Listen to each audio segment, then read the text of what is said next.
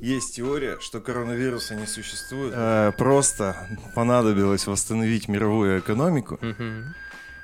Ты Ну, сам-то ты- веришь? Ты сам-то в это веришь? Мне жена сказала. И ты должен Я верить. Я, я должен верить, да, я хотя бы должен делать вид.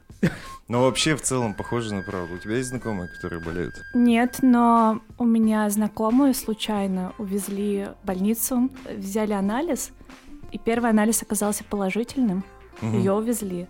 Затем там у нее взяли повторный анализ, и он уже оказался отрицательным. Но она видела и слышала, как умирают люди, все, что там происходит. Поэтому я думаю, что коронавирус это реально. И она там две недели пробыла. Ну, типа Восстановить, восстановить экономику или еще и численность населения? Тут уже встает вопрос о том, существует ли сама болезнь, Так умирают или люди это от нее. фейк. Так люди и до этого умирали от всякой херни. Нет, э, Ну, в целом. количество смертности увеличилось. В целом, в Есть мире? статистика, Ты да. уверен? Да, конечно, ты чё? Есть статистика. Как моя мама. Да, я как мама. честное слово. Ты как я, короче, с моей мамой. Я же тоже типа делаю. м, Пытаешься умное что-то донести, а они нет. Вообще.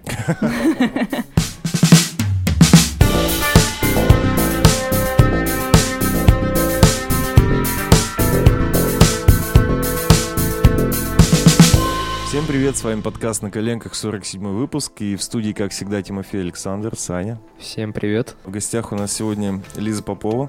Приветики. Привет. Лиза у нас оператор с достаточно большим опытом в съемках документального кино. В данный момент учится в Авгике на четвертом курсе. Ты родом из Перми отсюда? Да, здесь родилась. Ничего себе, я не знал. Здрасте. И мы не, не обсуждаем никого из гостей. Я просто говорю, кто будет, и все. А как вы определяете? А я выбираю гостей обычно. Говорю Саше, что это за человек, он готовит вопросы. И вот я за 20 минут до подкаста читаю вопросы. Потом мы приходим сюда и начинаем. Еще таким голосом, как будто, ну знаешь, Как будто это... как будто писал умственно отсталый, типа. Ну, вопросы эти. Привет, расскажи немного о себе. Как ты решила стать кинооператором? Я ждала этого вопроса. Вообще, Это номер один. Это топ. В общем, да, расскажи, как это произошло, как давно снимаешь? Ой, это произошло очень давно. Я училась в школе и занималась театральным искусством. Я ходила в театральную школу, была актрисой Мгм. маленькой. А потом в пятом классе Екатеринбургская киностудия, они готовились снимать фильм. Мгм. полнометражный, игровой. Им нужны для этого фильма были дети, вот как раз возраст 12 лет. Я пошла на кастинг, прошла его и снялась в этом фильме. Мгм. «Последняя игра в куклу» называется. Он вышел в широкий прокат. Да, Его да. можно посмотреть. Можно, без проблем. Мне там 12 лет, у меня эпизодическая роль. Ну, не эпизодическая, но я там мало разговариваю, просто нахожусь в компании ребят, которые уже исполняют главные роли. Мгм. И после того, как я, собственно, и попала в мир кино, посмотрела на процесс, я поняла, что я хочу работать в кино. То есть тебя изначально в целом индустрия зацепила? Мне кажется, что на самом деле тот, кто попадает туда, уже немножко иначе начинает смотреть на кино. Например, после съемок я приехала, смотрела фильмы и уже понимала, как они сделаны. Именно за кулисье, весь процесс, как это все снималось и так Да. далее. И далее я начала анализировать, а что мне вообще нравится, следить как-то за собой, э, за своими увлечениями. Поняла, что, наверное, быть актрисой мне уже не очень нравится. Начала за собой замечать, что, например, я сижу с подругой в кафе, она мне что-то рассказывает, и я смотрю, как на нее падает свет.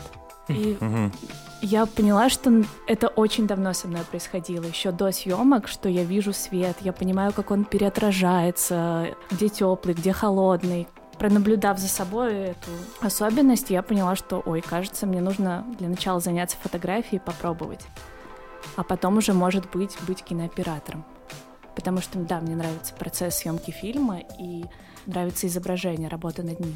Ты в 12 лет уже начала анализировать. э, Да. офигеть. Я просто, ну, наверное, лет в 20, если не больше, только начал глубоко понимать. Но я с восьмого класса уже готовилась поступать в ВГИК. А, ну ты же вообще капец, да? Ты при- просто вспомни себя в детстве. Ну, я помню, что примерно увлекаться тем, чем мы сейчас с тобой занимаемся, мы примерно в том же возрасте начали. Ну, только увлекаться. Ты про подкаст? Нет, я про... Ну, типа, ты занимаешься дизайном, вы тогда там начинали Ну, мы- рисовать тоже лет в 13-14, но это было как бы вот начало. Ну да, возможно. Я просто еще сразу начала пробовать.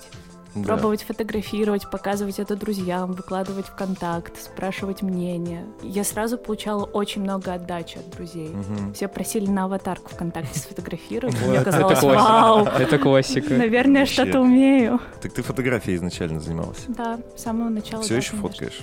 Сейчас уже, если только иду, что-то замечаю и фотографирую, а целенаправленно на какие-то проекты, связанные с фотографией, я не выхожу, никак этим не зарабатываю Мгм. и не занимаюсь. Ну, просто потому что не хочешь. Или как? Потому что мне нравится случайность, мне нравится Ну, что-то то есть ты заметить и идешь, снять. увидела кадр, Да, щелкаешь. А учеба в ГИКе на четвертом курсе мы знаем, что ты учишься. Да, сейчас пару прогуливаю. Серьезно? У вас- Да. Вы сейчас А, у учитесь? тебя типа онлайн пара, да? Мгм. А, я думал, ты там. Сейчас же... Нет, сейчас же все на дистанционке. Да. Точняк. Я поэтому и приехала сюда сейчас, потому что в ГИК закрыли, все перевели в онлайн режим, и я подумала, что мне здесь будет комфортней. Ты прогуливаешь пару? Я надеюсь, не из-за нас? Э, нет, потому что я не посмотрела фильм, который нужен для того, чтобы Типа ты анализировать его. Да, это стой вообще. Типа, ты не сделал домашку и еще и пару прогулял за это. Потому что нужно перед парой посмотреть фильм и написать рецензию на него, описать все, что ты хочешь описать, и в частности операторскую работу. Я этого не сделала, потому что я гуляла. А сложная ли учеба? Сильно ли она помогает? Первые два курса были сложными, очень сложными. Если я выходила до 9 вечера, до 10 из ГИКа, то у меня было ощущение, наверное, я что-то не успела сделать. Наверное, что-то просто забыла сделать. Потому что были пары, потом еще было очень много лабораторных работ. Так как на первом курсе мы еще учились снимать на пленку. У нас был пленочный процесс. На втором курсе, вот если первый курс можно описать как технический, дают техническую базу. Очень много было предметов, там, светотехника, экспонометрия, фотокомпозиция. То второй курс, наоборот, э, было много предметов, например, литература зарубежная, философия, он был более гуманитарным. Мгм. Но одинаково сложно было осваивать сначала одно, потом другое. А далее, вот третий курс, оставалось уже два предмета интересных, на которые все ходили. А основные пары многие прогуливали, и я в том числе, потому что у нас были слишком напряженный первый и второй курс, мы много получили знаний, и дальше всем хотелось эти знания применять. Уже, да. Да, всем хотелось снимать, поэтому мы очень много пропускали. Оставалось мало предметов, которые бы могли нас прокачать как-то дальше. И вот сейчас на четвертом курсе только мастерство, наверное, хоть как-то что-то дает, но Мастерство — это предмет такой? да, мастерство это предмет. Во ВГИКе каждый год набирает разный мастер, и ты Мгм. попадаешь к определенному мастеру, и есть с ним пары. Четыре пары в неделю получается, где с мастером мы что-то делаем. Чаще всего мы смотрим фильм и разбираем его. Но мой мастер Юрий Анатольевич Невский, он прямо в процессе просмотра уже может начать разбирать фильм. Он сидит с лазерной указкой, показывает на экран и говорит, вот, смотрите, тут свет отсюда, тут от свет отсюда, а вот сюда она повернулась и в тень ушла. И идет онлайн такой разбор. А что за фильмы? Ой, очень разные на самом деле. Мы смотрим как старое советское кино, так и новое современное. Если фильм получает Оскар, мы тут же его просматриваем. И много нам заказывают с пленки фильмов из белых столбов. Это фильмофонд. Нам привозят с пленки, запускают вот в зале во ВГИКе, и мы смотрим оригинал. Мощно. Вот много ли дает учеба? Я поступила после школы. Я один год пропустила. Я не с первого раза поступила, со второго. А почему? Что помешало тебе? Там три тура. Первый тур — это нужно сдать комплект из фотографий. Мгм. У меня был высокий балл. Второй тур — это физика по билетам. Нужно оптику рассказывать, А, светотехнику. логично, да. У меня был хороший тоже балл, ну, проходной. Чуть-чуть выше среднего.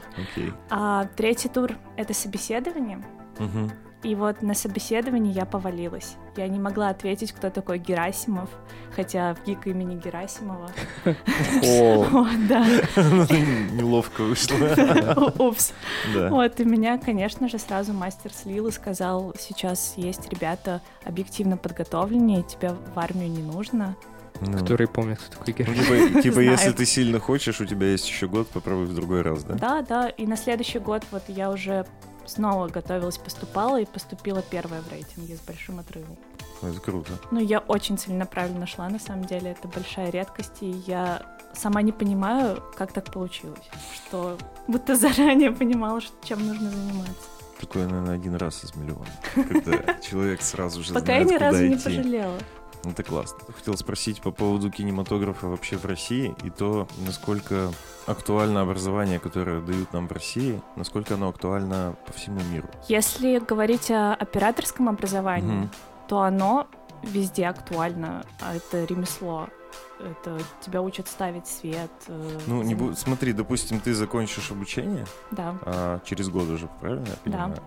Уедешь куда-нибудь в Германию, допустим, Мгм. либо во Францию, в какую-нибудь просто крупную европейскую страну. Ребята, которые тоже только-только закончили операторское обучение, будете ли вы на одном уровне? Да. Либо как, то есть в целом э, российское образование именно операторов, оно котируется. Очень котируется. Я даже есть такие примеры. Да, я вот тоже как раз сегодня, когда собирал вопросы, очень много за рубежом наших. Да. Да. Самый популярный из таких это Роман Васьянов. Это оператор, он закончил в ГИК и поехал в Голливуд с портфолио своим и Мгм. начал снимать. Там он снимал «Отряд самоубийц» Мгм. из последних. В общем, очень много фильмов он снимал и голливудских, и в России. Из последних российских он снимал «Одесса», по-моему, фильм называется. Я его не смотрела. База. А можно ли ей обучиться любому человеку, или это все равно нужен какой-то Талант. талант? Да. Да, можно любому обучиться. То есть, допустим, условный Тимофей. Может стать оператором. В выпуске у нас был преподаватель английского языка, мы говорили о такой штуке, как языковой слух. То есть есть люди, которым дано, которые слышат там произношение, Мгм. а есть те, которым не дано. И мы вот пришли как раз к тому, что можно обучиться, но просто это будет супер долго и тяжело. Конечно. Вот здесь то же самое примерно. Да, так во всем. Есть материал, и либо у тебя сразу бриллиант, который чуть-чуть нужно подшлифовать, Мгм. доработать, либо бриллианту нужна хорошая огранка, и придется постараться. Блин, ну если ты прям с молоду этим интересуешься, у тебя какое-то врожденное видение получается. Я не знаю. Сложно себя оценивать. Но хочу я этого давно. В какой-то момент важно было понять, что я не просто этого хочу, а что я это могу делать. Ну, если тебя просили сделать аватарку, значит, что-то в тебе точно есть. У меня вот такой вопрос. А как ты понимаешь, что ты растешь? Именно как оператор? Я сравниваю себя с собой, сравниваю свои работы за прошлый год, за позапрошлый, и вижу в них рост. Условно, если бы ты посмотрела сейчас не за горами, Да. Да? То ты бы, ты бы нашла моменты, которые ты бы хотела исправить. Я всегда их нахожу, без этого вообще невозможно. Конечно, я очень многое бы там переделала. Одновременно я считаю, что это была такая искренняя работа для меня. Первая, вот все, что копилось, вылилось в процессе съемок. Что такое документальный стих? Документальный просто- стих. Я просто прочитал, да, описание и такой, what the fuck, что это такое? А Это ты я не посмотрел? посмотрел. А, Но там нет стихов? Или есть? А, Нету. Нету. Вот, это мы так назвали, потому что нам хотелось минимально обойти нарратив и сделать что-то образное. Мы вообще, когда поехали в Краснодарский край, у нас на листочке была одна фраза. Поезд — это метафора жизни. М. И мы поехали туда, чтобы создать визуально, с помощью звука, вот эту метафору, а не говорить про социальные проблемы, которые связаны с этим поездом. Но немножко нас они отвлекли в процессе, и это видно по фильму, что вроде бы мы пытались сделать образ, выстраивать его, очень много поэзии там есть в кадре самом. Но последний титр все-таки намекает, что социальная составляющая в этом во всем тоже имеется. Метафора жизни. Там поэтому дети в самом начале. Конечно, это Понял? Ты, а, ты, Саня, походу у тебя Я есть чуйка, Я... поэтому там дети. А потом старики. Всё Это все логично. реальные, да, люди? Это не Конечно. актер. Конечно. Просто я там увидел пару раз, когда дети в кадр смотрят. Ну, Но я- они же видят камеру. Да-да-да. Но я такой, вау, ничего себе. Я сначала просто подумал, что это актеры, и такой, ничего себе, как все, все документально. да, как все живо выглядит, не как обычно в фильмах, когда дети участвуют. Актеры именно. Они же вообще... Вспомните там, не знаю, например, а, Гарри Поттера первого. Ну, Там просто... Они как бревна играют. Да. Дети бревна. Да дети самые искренние в кадре. Они, наоборот, всегда очень живые, мне кажется. Мне кажется, они всегда выглядят так, будто они либо не доигрывают, либо переигрывают. Только, только Гермиона мне в Гарри Поттере в первом нравится, как она играет. Она же вообще не актриса, по-моему. Да? Ну, да. Ну там она как будто... Ну это Левиасану, понял? Я понял. Сколько ты готовилась к съемке? Да, фильма. Не за горами, горами? да. А, Нисколько, Ну, Типа вы просто собрались, поехали? да. Похоже на классическую мою подготовку к чему угодно. Ну, мы знали друг друга, знали, чего мы хотим. А как тебя позвали в качестве оператора туда? Ну, мы с Лешей были знакомы с конца первого курса. Леша — это режиссер фильма. А полное имя как? Алексей Евстигнеев. Звезда. Прям звезда? Я считаю, что будущее, да. Да. Я его пиар-менеджер. Кайф, будем надеяться, что еще услышим это имя. Я уверена в этом. Мы были знакомы с конца моего первого курса, а на Мгм. первом курсе операторы не снимают видео. Мы только учимся и занимаемся фотографией. Это типа под запретом? Или как? Да. Нельзя Серьезно? снимать. Нет. Да, Можно? Отсылка, к Гарри Поттеру, это когда он под одеялом, но нельзя же в Да-да-да. колдовать. Тут то же самое, в Нигика нельзя снимать. Просто нет официальных съемочных работ, но много заданий на фотографию. Он посмотрел мои фотографии и сказал, так классно, что я сразу понимаю, о чем ты снимаешь. Ему понравились мои фотографии. Мы попробовали сначала вместе сделать экранизацию. Это такое короткое задание для режиссеров. Им выдают. Берешь отрывок из произведения, разводишь с актерами мизансцену, снимаешь просто на видео. Фильм Мгм. из этого не обязательно делать. Ну, То есть буквально даже на телефон можно снять? Да, конечно. Задание ориентировано на работу с актерами. Мы сняли это задание вместе, и дальше начали очень-очень много общаться, советовать друг другу фильмы, смотреть вместе фильмы, обсуждать. Таким образом появилась какая-то общая платформа, общие взгляды на кино, и она сформировалась. Дальше мы решили, что пора ехать куда-то вместе что-то снимать. Но сначала Лёша сильно загорелся вообще этим поездом, этой идеей. И ходил по ВГИКу и предлагал, мне кажется, всем поехать с ним. Был заряжен и говорил, а может ты со мной поедешь или ты? А нам нужен вот этот звукорежиссер и этот продюсер. Но в итоге мы поехали вдвоем. Я не знаю, как это получилось. Взяли, поехали и все. А там, еще, там же в титрах еще саунд-дизайнер есть. и всё. Это уже это уже после при монтаже. было. Да, да, постобработка. И за пять дней мы сняли фильм. Я просто э, думал, там в течение одного дня он просто едет и... И вы- сняли фильм. Все наоборот говорят, мы думали, вы там Неделю Да. уехали. Серьезно? Гораздо дольше, конечно. Чтобы снять короткий метр, нужно минимум 10 смен обычно. 10 Просто- смен — это по 12 часов. Короткий метр это какой? Короткий метр — это Сколько? 15-20 минут в среднем. Как вообще профдеформация проявляется у тебя какая-то? В постоянном анализе находишься? Если честно, нет. Я смотрю меньше, чем нужно, как мне кажется. Потому что часто мне надоедает. Мне хочется Отдохнуть?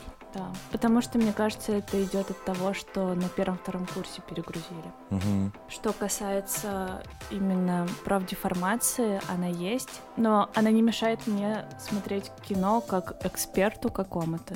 Я всегда смотрю как зритель, стараюсь Мгм. что-то ощущать, впитывать, сопереживать. Я часто плачу после фильмов. Серьезно? Да, конечно. А во время? И во время. Всегда. Знаете, как я делаю? Я смотрю фильм как зритель, я сопереживаю, а потом прихожу домой, проматываю и анализирую что-то. Либо сразу после фильма пытаюсь проанализировать у себя в голове, почему где-то мне понравился какой-то момент, где-то он сработал на меня очень сильно. И вообще я обожаю анализировать структуру фильма. Мне супер это как нравится. Это как трехактные там, да, есть? Да, вот? да. Но только я без терминологии, а просто из чего он состоит. э, Так, расскажите мне, что есть структура фильма вообще?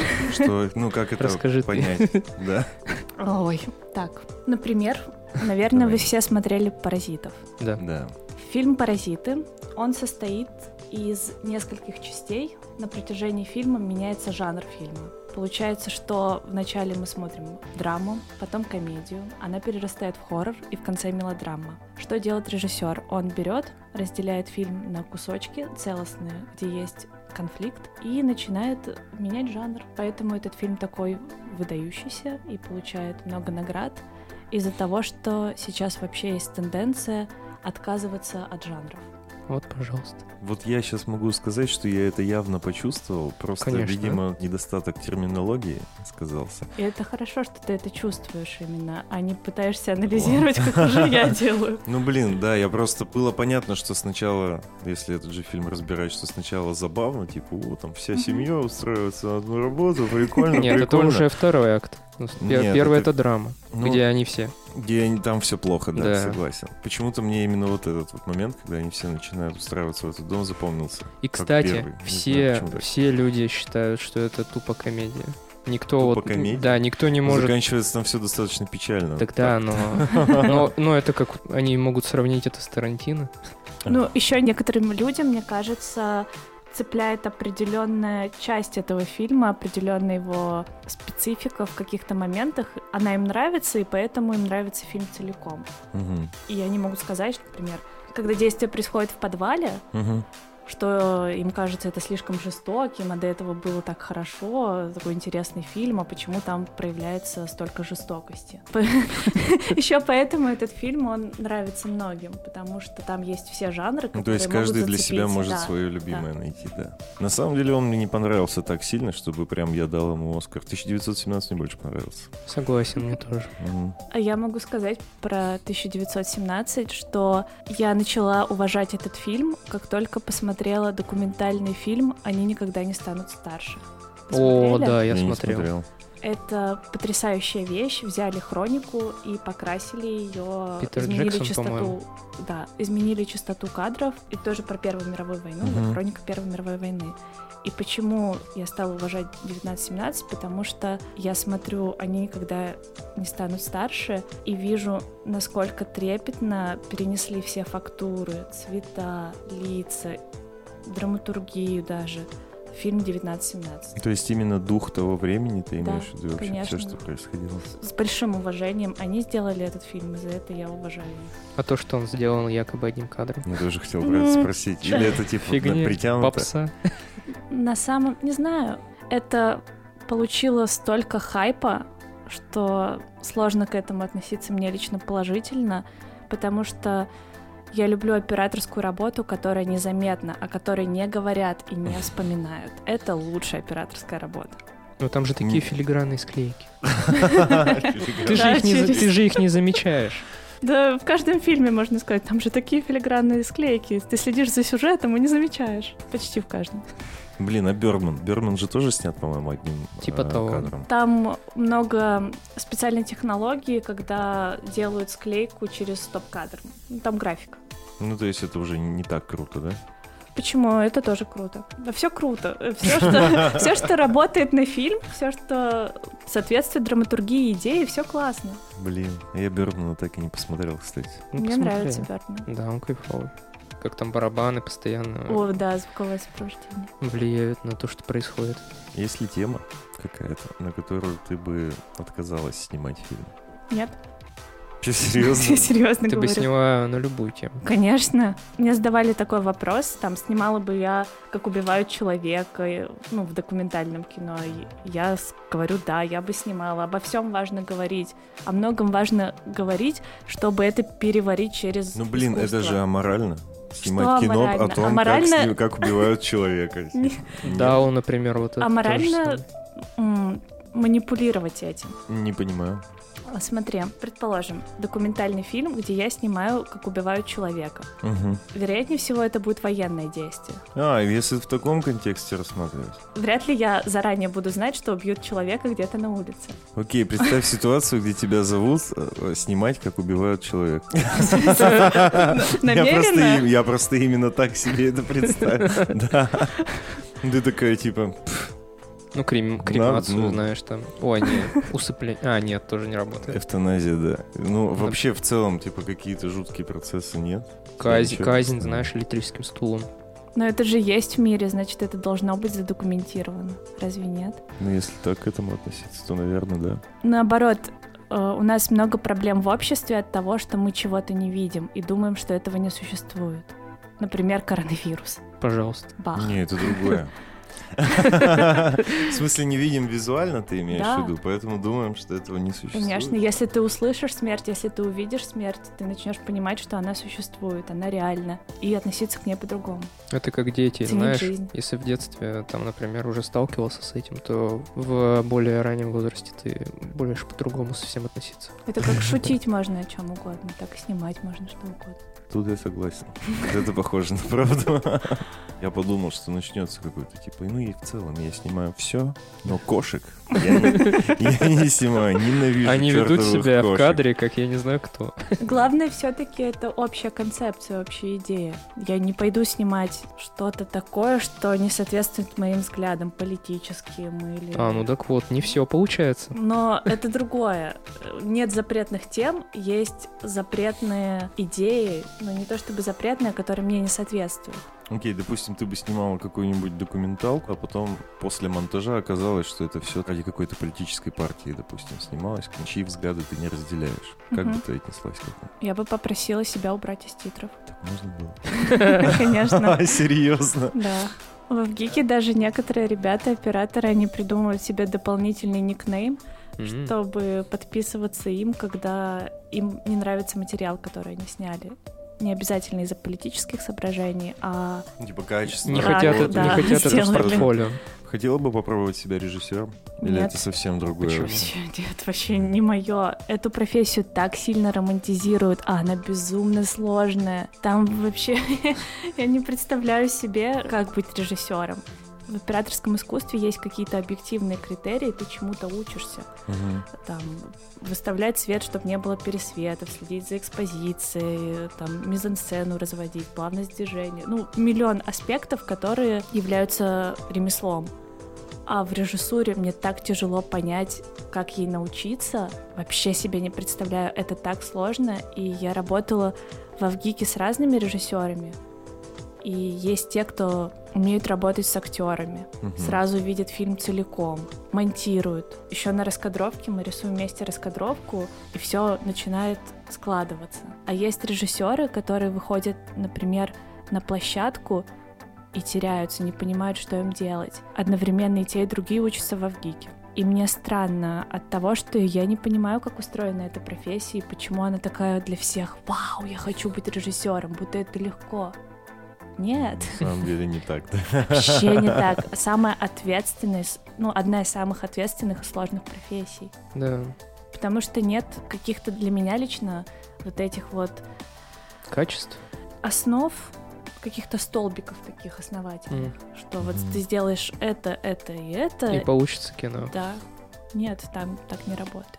И есть свои, конечно, законы, есть очень много книг по режиссуре, но себя, осваивающую это все, я не вижу. А вообще интересно тебе, или ты прям даже боишься к этому подходить? Знаешь, мне интересно работать с режиссерами все-таки гораздо больше, чем самой пытаться им быть. Мгм. Пытаться быть тем, кем я не являюсь и никогда даже не пыталась учиться. Я просто себя только что представил режиссером. А, Саша. Мне падает сценарий, я его адаптирую. Это же так сложно адаптировать. Взять один сценарий, вы понимаете, что его можно снять миллионом разных способов. Ты же как бы человек, ты личность, и ты просто привносишь туда свое. Получается Конечно. авторское видение. Да, оно есть, но при этом кино имеет свой киноязык, чтобы снять по сценарию, адаптировать его, чтобы получить из этого фильм, нужно пройти много этапов подготовки, где ты с помощью этого киноязыка это все создаешь. Сначала вообще пишется режиссерский сценарий, потом раскадровка с оператором, художником, Мгм. дальше пришутинг, потом съемочный процесс, где очень много лежит на плечах режиссера, и дальше еще монтаж, где режиссер сидит с режиссером монтажа, они вместе монтируют фильм. Все, я ливаю. Сдаюсь. Я сдаюсь. Да не, я безусловно понимаю, что это очень тяжело. Просто я бы... Это редко, что кто-то понимает, что это очень тяжело, правда. Мне кажется, все думают, что режиссер, он Да, снимает, просто а потом получает лавры. руководит Ну ансамблем. да. всё.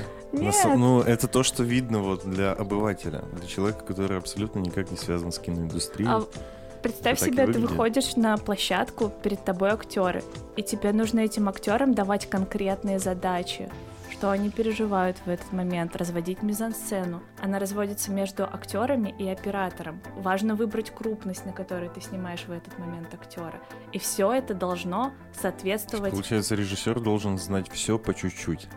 Так это? Конечно, да, абсолютно точно. И все это еще должно быть целостным. Представь себе, фильм идет два часа, материала гораздо больше, Мгм. и как водичка он должен течь. Ничего не должно сбивать, никаких чужеродных элементов. Фантастика. Ладно, теперь я понял, почему ты не хочешь этим заниматься. В целом звучит... э, Но если бы я имела к этому способности, я бы их развивала, но мне кажется, что у меня их нет. Есть, может быть, у тебя в перспективе какая-то супермасштабная работа? Да, очень сложно.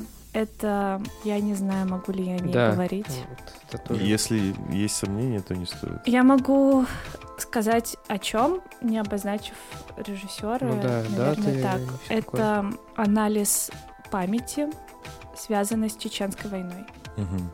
Это человек, который в детстве был в Чечне во время войны, и сейчас этот человек, он же является режиссером, решил проанализировать свой опыт через сеансы с психотерапевтом, через архивы своих родителей, и все это будет одним большим документально-экспериментальным фильмом.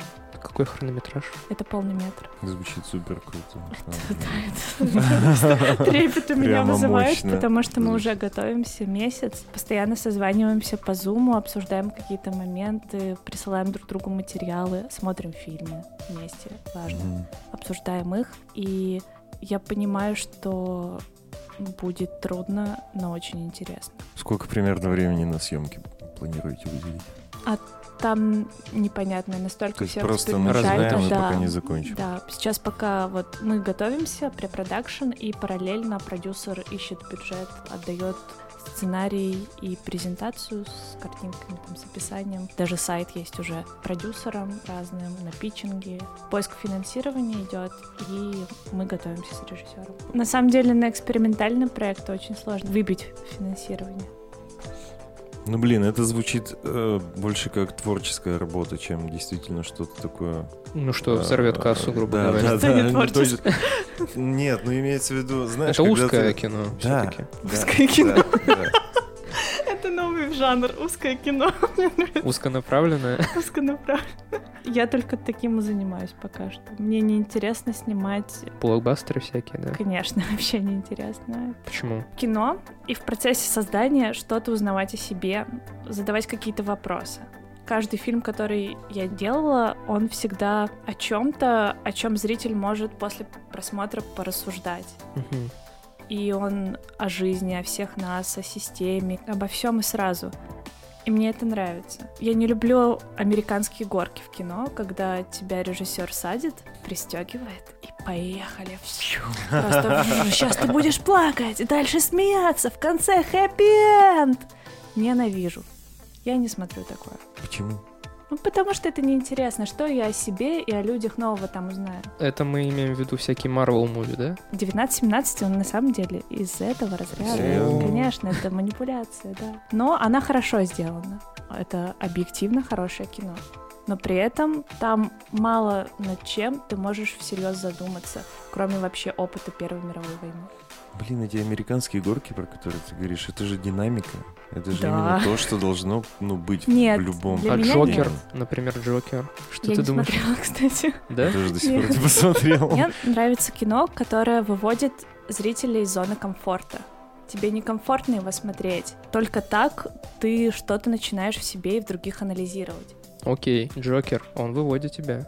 Я не смотрела его. Но т- ну, он крупнобюджетный. Крупнобюджетное кино тоже может выводить из зоны комфорта. Ну вот, да, я это и привел, при- привел пример. Выйдить из зоны комфорта, это типа когда там показывают какую-то супер правду, о которой все молчат? Нет, или, не или какие-то дело. неуместные штуки, Есть несколько приемов, которые это делают. например. Прием остранения. Знаешь, что такое? Мгм. О, остранение. Нет, впервые слышу. Сейчас вам опишу его в двух словах. Сегодня я проснулась утром, сделала себе завтрак, зашла в ванну, увидела кровь, э, вышла из ванны, съела свой завтрак, села за компьютер, немного поработала. Предположим, Понятно. Да, окей. Ну, понимаете, что произошло, когда я сказала вам про кровь? Мы, Вас мы немножко- дальше не слушали. Я дальше даже тоже... Вас не выкинуло понял, из истории, но потом вы вернулись в эту историю, но с опытом крови. То есть это один из таких приемов, который помогает выводить из зоны комфорта, и чаще всего через него режиссер хочет сказать о чем-то важном. Визуальный ряд. В каком фильме тебя в последнее время больше всего впечатлил? Белый-белый день. Что это за кино? Это, по-моему, ирландский фильм. Он прошлого года, 2019 Там много сцен, которые сняты в туман, красивые пейзажи и одновременно безумно интересный монтаж. Там есть скачки, портреты, длинные кадры. Один из финальных кадров там герой со своей внучкой идет через темный туннель. Где-то в туннеле есть приборы, а Мгм. где-то их нет. И поэтому мы только слышим их в какие-то моменты, а потом они вновь для нас проявляются. И драматургически это потрясающе влияет вообще на историю, особенно в финале. Вау, я была в восторге. Есть вопрос про любимый жанр в кино. Ой, нет, вообще Нет, Ну, жанра, блин, я конечно. думаю, этот вопрос после разговора о том, что жанры сейчас все Размыты. Конечно, все, все, надо смывать. Ну, блин, ты же документалками занимаешься. Так получилось, что первые мои удачные опыты, они с документальным кино. Но игровое я тоже снимала. Игровое. Это есть документальное, есть иг- Я просто не, я не шарю в этом. Документальное Я- кино. да. Вот, к сожалению, есть это разделение. Пора его убрать. Документальное кино — это когда ты выходишь и снимаешь реальную жизнь, Мгм. монтируешь из этого. А игровое кино — это когда играют актеры. Ну, постанова. Да. Ну, Вообще же опыт у тебя есть? Игрового. Да, есть. Удачно? Но нет. Ни один из фильмов, которые я снимала даже два года назад, не смонтирован до сих пор. Почему? Почему?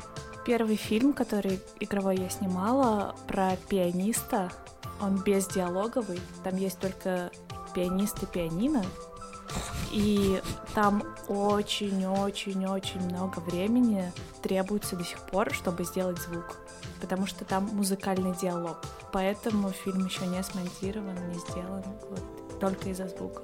А многие фильмы почему-то режиссеры игрового кино бросают, не доделывают, не доводят до конца, либо действительно приходится долго ждать, пока доделается звук. Почему-то на звуки даже бывает, что они западают. Либо монтаж режиссер снял и потом понимает, что не хватает кадров для монтажа, Мгм. но не находится возможности доснять что-то, либо это уже невозможно. Все просто Всё. уходит в стол. Так и со звуком также. Видимо, что-то пошло не так, а перезаписать времени нет. Ну, звук это немножко другая штука. Не, ну Мне диалог кажется, все- перезаписать. её всегда можно Прикинь, перезаписать. ты диалог Да, похерил? звуком проще, Ну, а реально с проще. кадрами почти невозможно. Не восстановить те же локации. Ну да. Реквизиты там, декорации и прочее.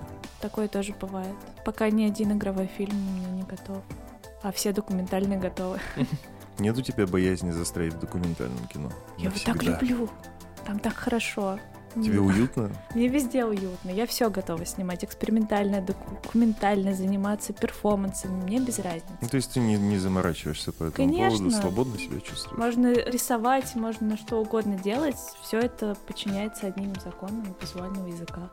Кстати, вот эта работа, которая «Золотые пуговицы», ее нету в открытом доступе, я не смог посмотреть. А Конечно, почему? ее нет. Во-первых, почему, а во-вторых, приятно ли тебе получать награды?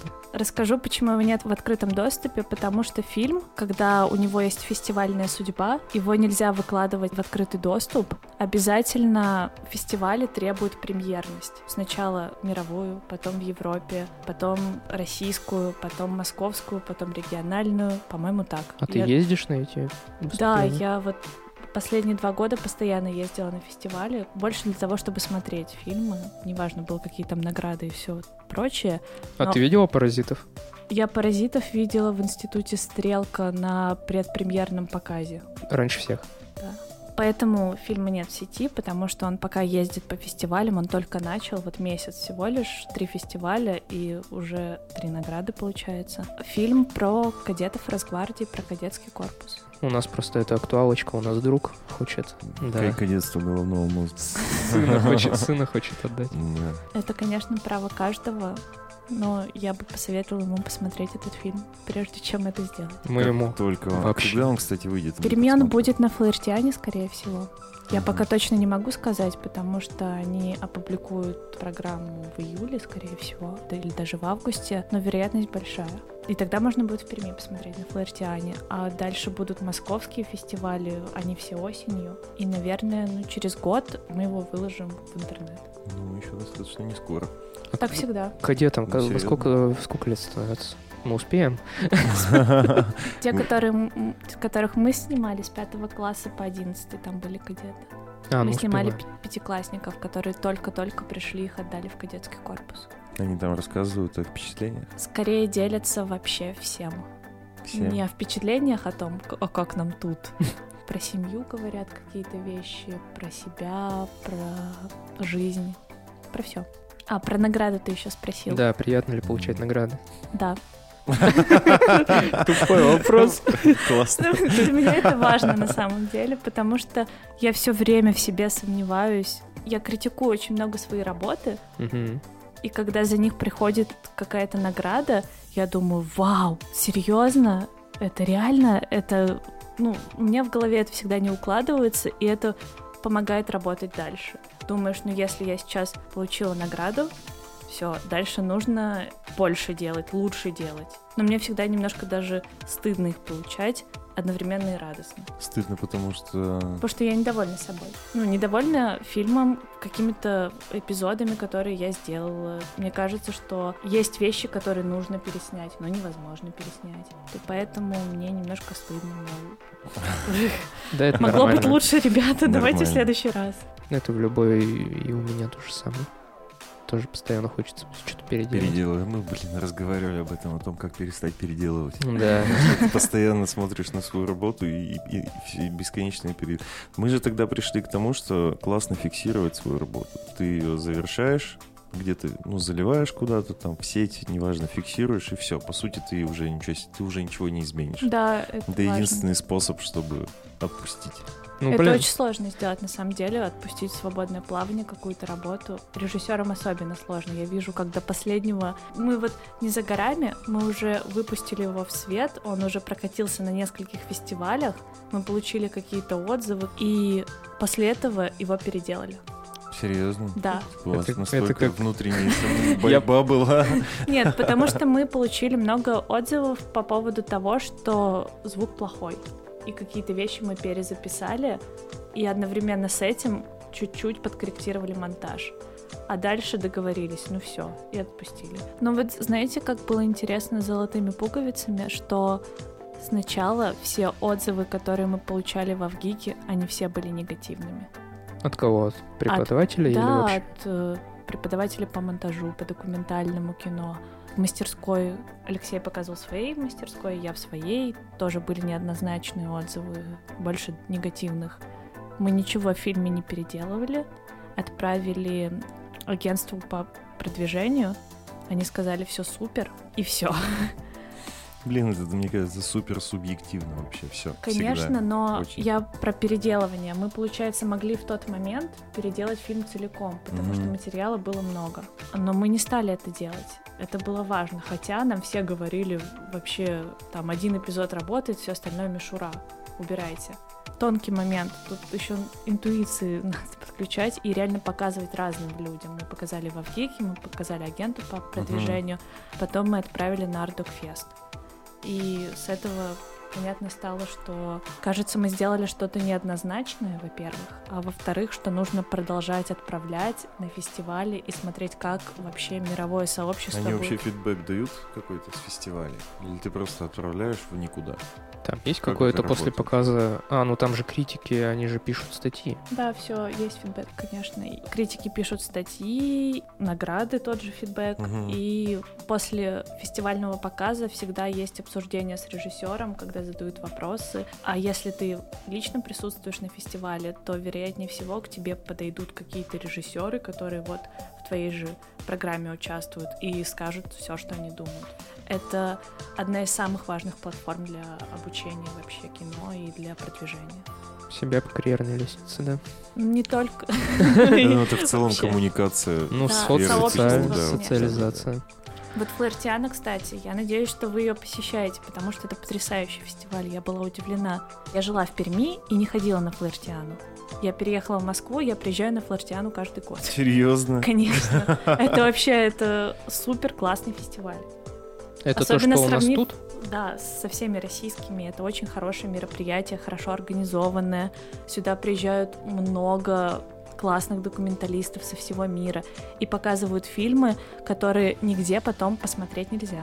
Зачем люди снимают фильмы, которые нельзя нигде посмотреть? Я а не это понимаю, проблема как уже это другом. работает. Это про- проблема продвижения, продюсерства. Это, и эта проблема есть в России именно. Потому что у нас кино принадлежит продюсерам.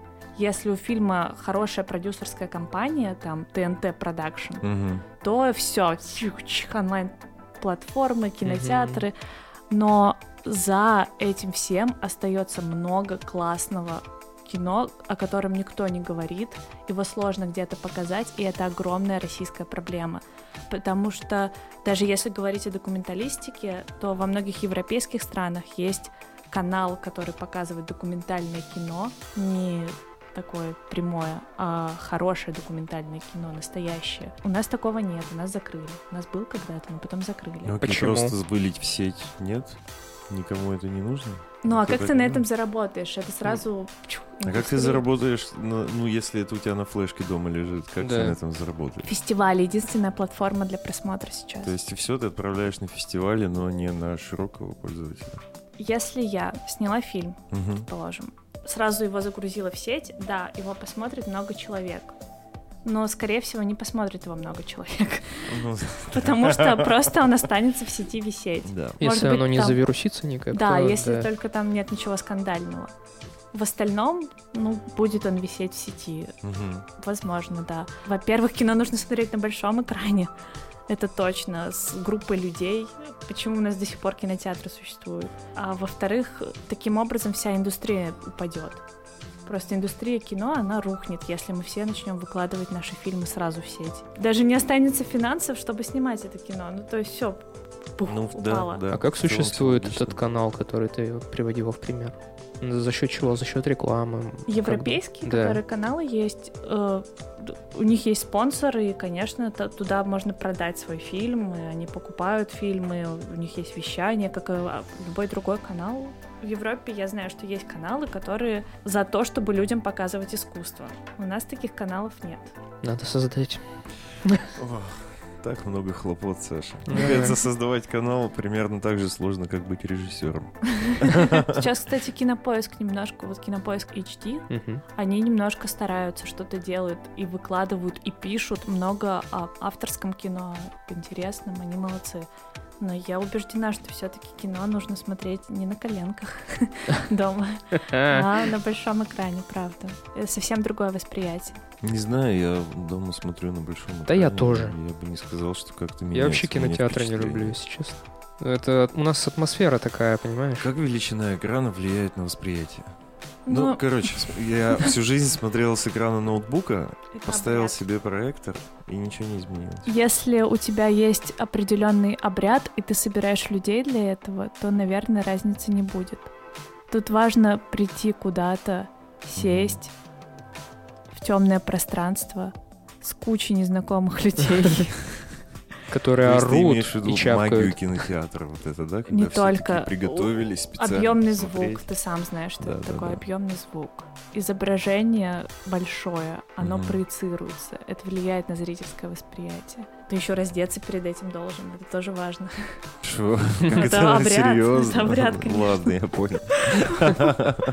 Ты садишься и погружаешься. Ты не можешь выйти. Ты не можешь нажать на стоп. Ну да. Понимаешь, сколько нюансов, которые влияют на то, чтобы ты оказался голый, без верхней одежды, с, с чужими людьми, наедине со своими эмоциями, со своим восприятием, Мгм. вообще с, э, с кино. Есть что посоветовать нашим слушателям? Кто хочет заниматься кино, снимать, Пробовать это делать. поступать в ГИК. М, Не поступать? Поступать, если понимаете, что академическое образование это для вас. Если вы готовы посещать пары, слушать лекции, иметь классическое образование, тогда да. А если вы хотите снимать кино, идите и пробуйте снимать кино. А как же связи? В ГИК же он все равно про связи. Ты еще больше комьюнити, ну просто в сфере, типа, Да. оказываешься очень глубоко. Есть такое, да, это основное преимущество, что ты знакомишься с людьми по интересам и получается комьюнити. Оно бывает сформировывается вокруг одной кофейни в Перми. Кстати, Всякое да. бывает. Можно точно такой же комьюнити создать где угодно по поводу кино. Это был 47-й выпуск подкаста «На коленках». Спасибо большое, что дослушали до конца. Итак, вот э, тот самый короткий список людей, которых мы любим примерно так же, как своих родителей. Это в первую очередь Таисия Яньшина, Павел Якуш и Аркадий Широких. Да. Ребята, счастья вам, здоровья. Не кашляйте, пожалуйста, в это время это самое главное. Спасибо вам большое за поддержку. В это нелегкое время. Ставьте 5 звезд, пишите комментарии, делитесь выпуском с друзьями. Передавайте всем привет. Э, Пока-пока. Всем пока. Пока.